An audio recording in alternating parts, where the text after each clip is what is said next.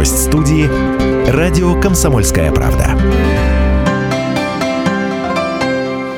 Радио «Комсомольская правда», 92,3 FM, эм, наша частота, в студии Набоева.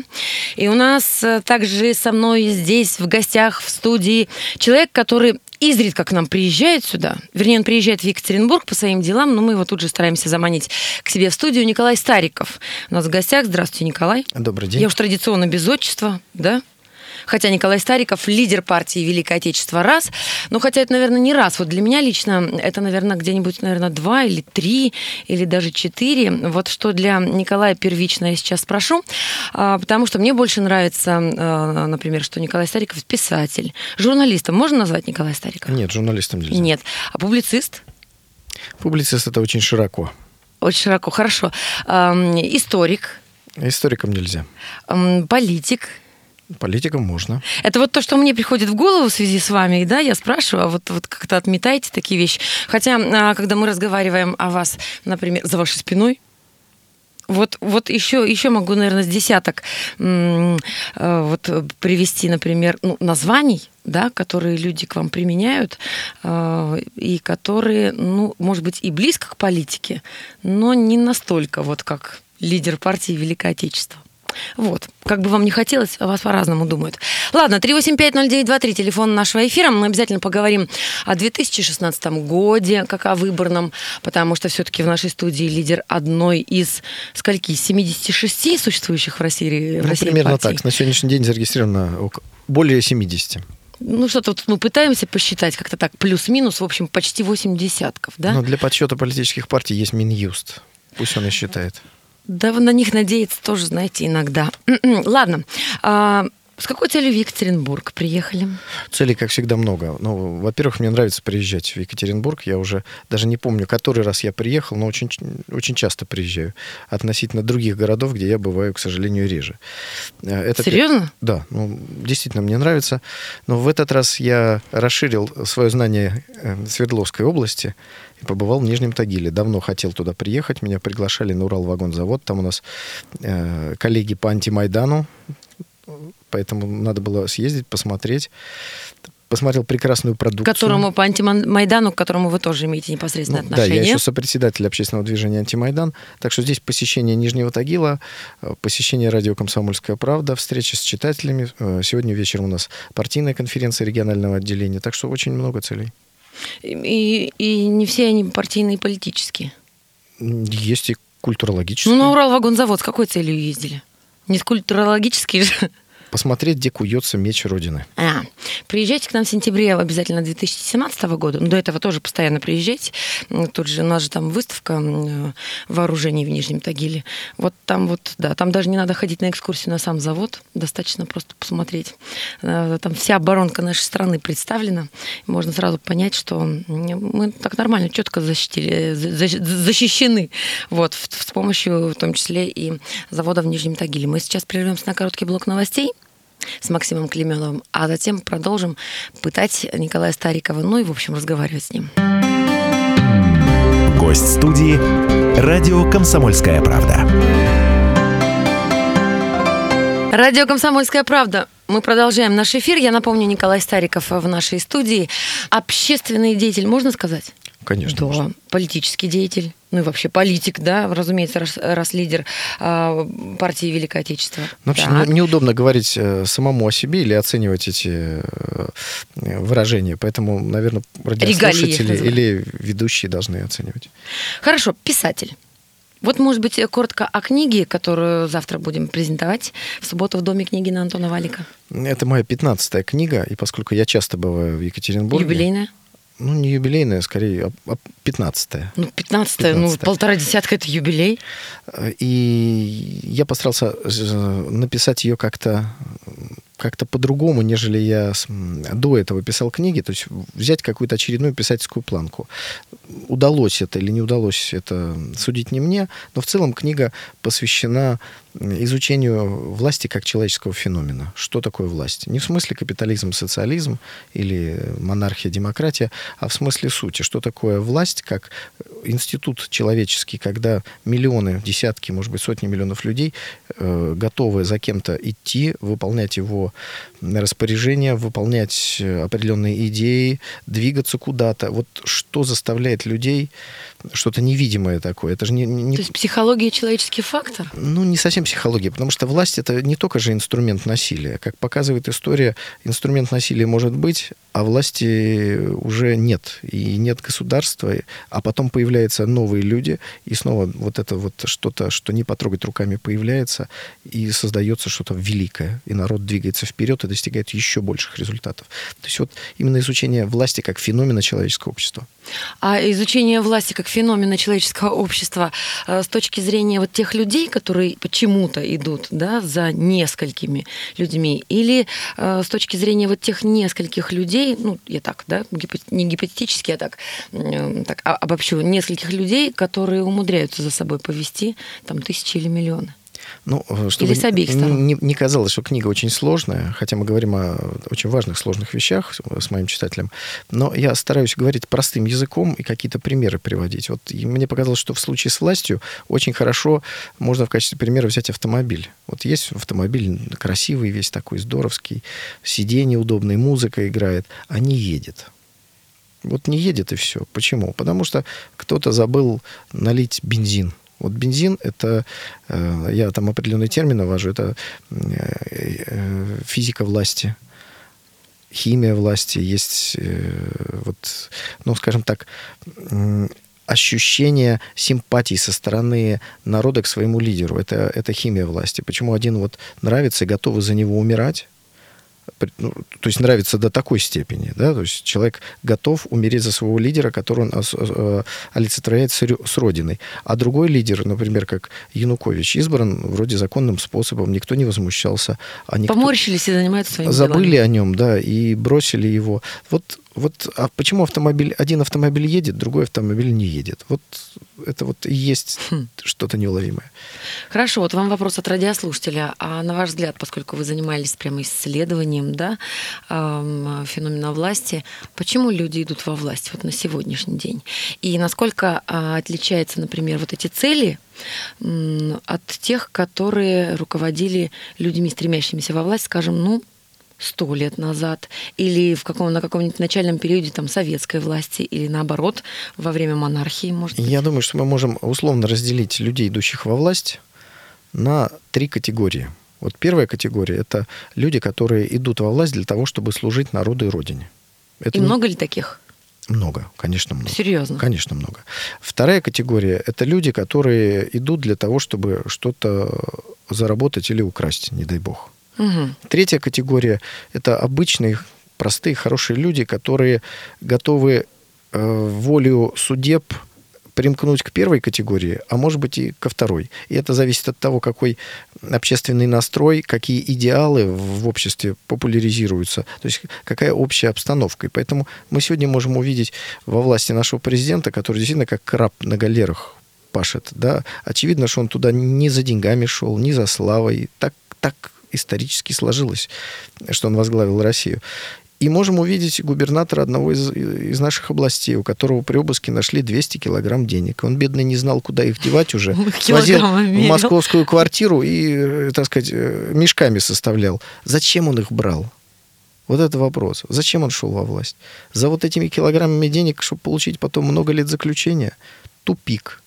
Поэтому целеполагание. Человек, который идет служить Родине, он конечно же, эту родину двигает куда-то вперед. А вот если не говорить о третьих, да, э, то кого больше на сегодняшний момент все-таки э, первых или вторых? Тех, кто идет во власть, чтобы реально что-то изменить, да, в этой жизни сделать там э, свою, свою страну лучше, жизнь людей, которые его окружают лучше, или тех, которые идут во власть, чтобы самореализоваться, что-то заработать, что-то ухватить, то есть во власть ради власти. Знаете, активных людей со знаком плюс и со знаком минус всегда меньшинство по, по отношению к обычным людям.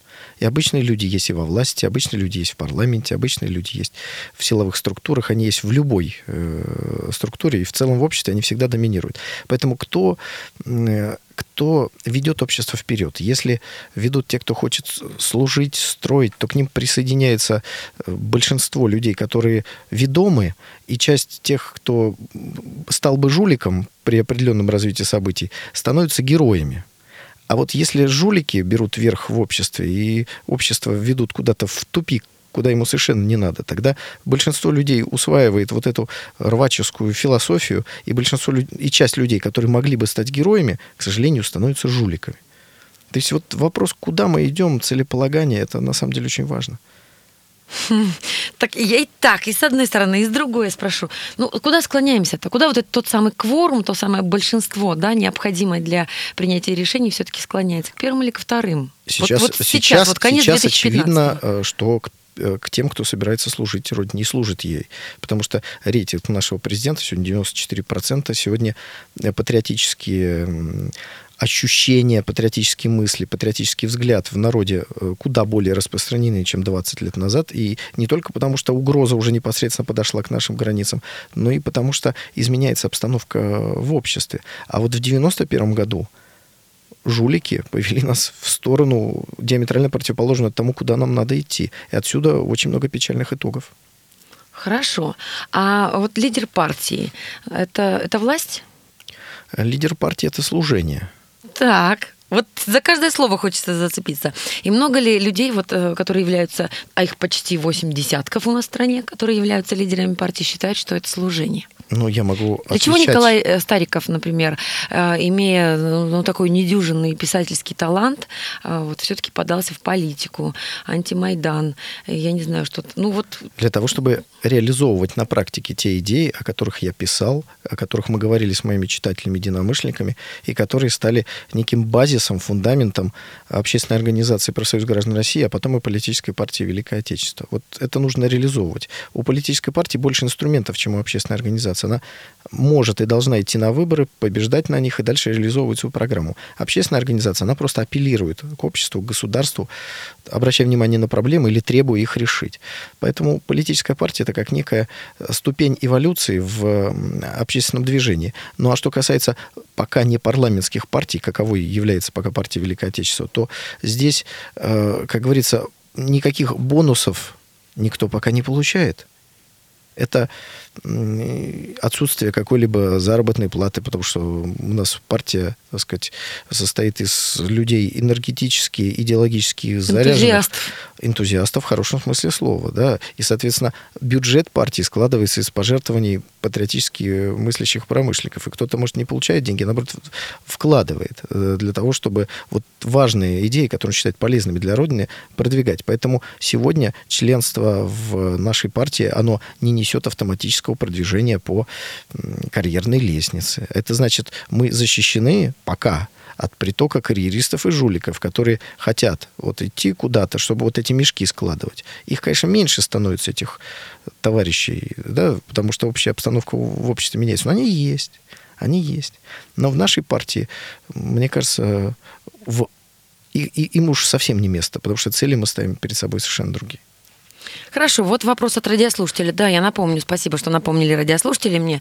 2420 – это наш смс-сервис, на него можно присылать свои сообщения. Не забывайте пометку РКП-66 в начале текста ваших сообщений. Можно просто дозвониться 385-0923. Упомянули э, движение «Антимайдан», одним из лидеров которого вы являетесь. Вопрос от радиослушателя. Не кажется ли вам, что вот э, на события в Сирии, э, Египте, во Франции, ну вот как-то, да, события последних, может быть, месяцев даже, они так вот как-то так вот за, затмили актуальность вообще вот того, что происходило на Украине. Нужно ли сейчас движение вообще антимайдан? Вот, э, вот как-то вот не, не отошло ли на второй, третий план вообще не отошла ну, ли тут эта тема? Надо действительно пояснить, потому что, мне кажется, уважаемый радиослушатель немножко запутался. Э, создание движения антимайдан и цели, которые оно перед собой ставит, к Украине не имеет вообще никакого отношения абсолютно никакого отношения. Украина – это страшный пример того, что случается со страной, если в нем отсутствуют реально существующие, а не на бумаге написанные, общественные структуры, которые ставят своей целью поддержание порядка, поддержание законности и недопущение э, силового захвата власти. Раскачивание лодки – это такое, знаете, красивый, э, красивое словосочетание, а зак, заканчивается это все гражданской войной. Поэтому анти, а, общественное движение антимайдан... Причем не где-то там на другом полушарии, а, а, а вообще все очень близко. От границы, например, Брянской области с Украиной до Москвы 400 километров, так для сведения.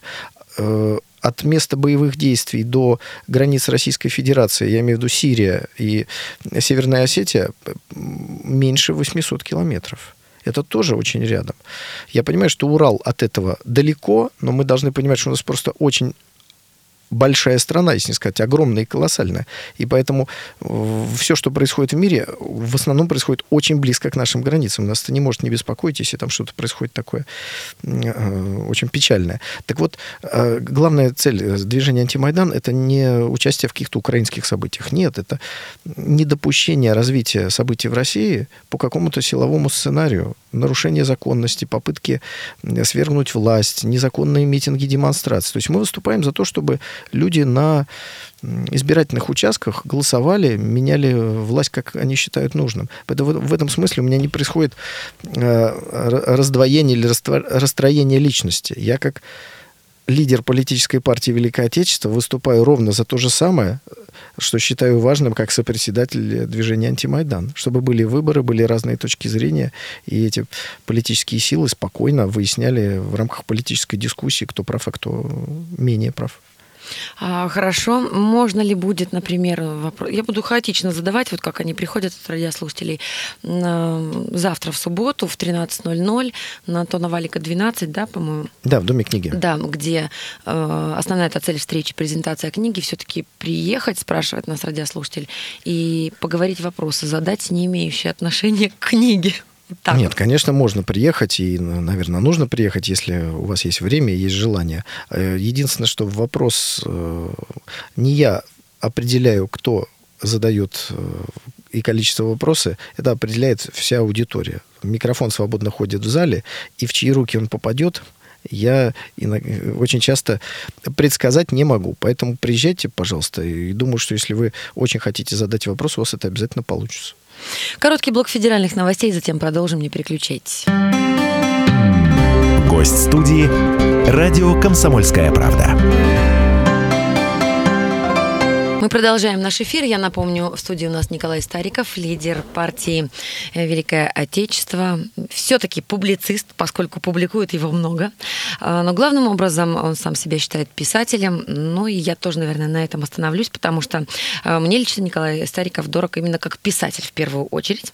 И, кстати, презентация его 15-й, очередной 15-й юбилейный, хоть и не нравится ему слово юбилей, в привязке к числу 15 книги на Антона Валика 12 завтра в час можно нашим радиослушателям, поясняю, кому интересно, а можно будет прийти и, в общем, поговорить, принять участие в беседе, задать любые вопросы, имеющие отношение к политике, не имеющие отношения к политике, книги, к движению антимайдан, в общем, о чем угодно. А, но все-таки сейчас к политике немножечко. Да? Во-первых, конференция сегодня в 7 часов вечера пройдет в Екатеринбурге, и участие в конференции, один из спикеров Николай Стариков на этой конференции, ну, это тоже, да, одна из целей приезда. Безусловно, сюда. надо пообщаться с э, партийными коллегами, с э, членами партии. С И на конференции тоже, по-моему, будет речь идет, будет речь идти о власти. Нет, да? Ну, любая политическая партия создается для того, чтобы прийти к власти. Это ее смысл создания. Поэтому, э, наверное, не о власти как о таковой будет идти речь, а мы будем обсуждать проект экономико-политической программы, которую разработали на ближайшие шесть лет. Готовимся к партийному съезду, так что там разная повестка дня, но у нас все конференции традиционно проходят открытыми. То есть может прийти любой человек, чтобы посмотрел, чем мы там занимаемся. Тут даже адрес называть не буду. Онегин, никому не надо рассказывать, где, как добраться в самом центре города в 7 часов вечера. В общем-то, просто приходите. А, будет интересно, если кто-то из наших радиослушателей там поприсутствует. Завтра утром с удовольствием. Сегодня пятница? Понедельник утром с удовольствием обсудим это в эфире на радио «Комсомольская правда». А если говорить о 2016 годе, да, все-таки. К нему многие уже начали готовиться. Ну, естественно, политики. Политики, политические партии. Некоторые активно, некоторые пока как-то так вот э, сидят в окопах и, видимо, ждут, э, пока начнут себя проявлять другие да, оппоненты, кто-то уже прямо там, не знаю, собирает команды, кто-то начинает потихонечку прямо вот уже о себе так заявлять, кто-то не потихонечку уже начинает о себе заявлять. 2016 год. А каким, на ваш взгляд, будет этот год выборный? да, к которому э, одни говорят, что он будет спокойным, другие говорят, что нет-нет-нет, чего-то, чего-то тут стоит ждать, возможно, э, чего-то такого, чего не было последние лет 10-12 на выборах. Какие технологии, возможно, будут использоваться на грядущих выборах, потому что если еще лет, ну сейчас скажу, там 2003 год, допустим, четвертый, когда использовалось все, что только возможно, грязные технологии, черный пиар, никто не гнушался ничем, э, то сейчас вот все-таки, если про деструктив, о чем ну, вы на конференции сегодня, я знаю, будете в, говорить. В каждой игре есть свои правила, в том числе и в политической игре. И вот политическая игра ведется по правилам, которые описаны в законе рассказываешь, как надо вести агитацию, как надо вести выборы и так далее. Это... А как нельзя? Ну, там есть э, разные нюансы. Значит, смысл э, вот э, этого предвыборного соревнования, это примерно то же самое, как игра в хоккей или футбол. Там ведь тоже есть правила. Но эти правила, к сожалению, в каждой игре обязательно нарушаются. Но не бывает ни одного футбольного матча, в котором кто-нибудь когда-нибудь кому-нибудь по ногам разочек не заехал. И чтобы судья не остановил игру, а может даже карточку показал, желтую или красную. Не бывает. В хоккее то же самое. Обязательно будет хоть одно удаление. Ну, кто-то увлекается, кто-то не видит для себя никакой возможности, кроме как с помощью нарушения остановить соперника. Поэтому бывают нарушения и в выборных делах. И дело не в том, что сама как бы игра подталкивает к этим нарушениям. Ставка велика. Представляете, выборы в Государственную Думу. Для некоторых это вот не то, что свет в окошке, а всю жизнь они... Цель жизни. Цель жизни. И, и вот здесь, вот, понимаете, не хватает там 10-15 голосов, насколько велик у них соблазн что-то вот там, что-то где-то подкрутить, под, подбросить, подсделать и так далее. То есть, поскольку в выборах участвует весь народ, это большое количество кандидатов, большое количество партий, где-то всегда обязательно есть какие-то нарушения. Важно, чтобы эти нарушения не были системными. Но, на мой взгляд, сегодня руководство страны заинтересовано как раз в честных выборах потому что любые какие-то проблемы, они экстраполируются с нижнего уровня на уровень верхнего. Вот как бы прямо вот руководство страны сказало в городе Энске два бюллетеня бросить в урну. Ну, конечно, такого нет. Очевидно, что нет. Но, к сожалению, э, думаю, что мы находимся в движении, то есть к счастью, мы находимся в движении к более честным выборам, к максимально открытым, прозрачным, но, конечно, где-то обязательно какие-то будут нарушения. С ними надо бороться, с ними надо немедленно на них реагировать, нужно судиться и так далее, и так далее. Это вот, ну, неизбежно. Главный процент этой неизбежности. Ну вот учитывая, что сейчас у нас люди, которые идут во власть не для достижения собственных целей, да, а для того, чтобы ну, реально работать там на страну. И в начале нашего эфира вы утверждали, что э, таких людей большинство все-таки сейчас из тех, кто идет в политику. Я сказал и, не так. Власть. Я сказал, что есть люди, которые идут служить государству, власти и народу. Есть люди, которые идут решать свои проблемы. А есть люди идут, потому что все идут или потому что это модно. Ну или вот потому, третью категорию вот... сейчас не трогаем. Если да. говорить все-таки тех, кто вот больше, да, там, э, там радеет за дело, Значит, и тех, кто только за Инна, свои давайте интересы. разложим больше. по полочкам, точнее по партиям. Вот от партии Великое Отечество вот идут, чтобы служить Родине. За кандидатов других партий мы ручаться не будем. Так, ладно, хорошо. Но э, если говорить э, все-таки о, о технологиях, о методах, да, и учитывая, что вы только что сами сказали, что нарушения будут, они будут, это как преступность, да, помните, когда-то, э, кто там из наших-то политиков-то, великих-то наших предводителей сказал, что в каком-то там году э, у нас будут разрушены все тюрьмы, потому что преступность будет искоренена полностью. Нарушений становится меньше.